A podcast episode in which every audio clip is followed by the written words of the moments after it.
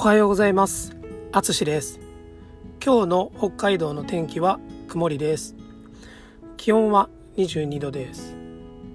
日が照っていないので少し肌寒く感じます。さて今日は、えー、移動手段について話します。どこかへ行く時の方法のことですね。それを移動手段とか、うん、交通手段とかも言いますね。はい、えー、皆さんは生活で移動す移動する時何を使いますか？歩きますか？自転車ですか、えー、それとも電車ですか？バスですか？車を使いますか？バイクに乗りますか？はい、えー、日本ではいろんな移動手段がありますが一般的に多いのは電車や車だと思います。東京や大阪それに続く大きな都市では基本的に電車を使うことが多いです。休みの日は車を使うという人が多いかもしれません。ですが住む場所によっては電車よりも車の方が便利な場所も多いです。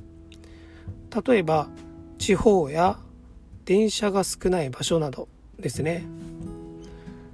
私は大阪に住んでいる時はほとんど電車で移動していました。岡山や鳥取ではほとんど車で移動していました。そして今住んでいる北海道では車で移動しています。北海道では電車の値段が少し高いと思います。ですので車で移動した方が1回の移動は安くて済みますし旅行などで遠くへ行く時も便利です。今は夏なのでいいですが北海道の冬は雪が積もるのできっと大変だと思います。それはとても心配です。はい。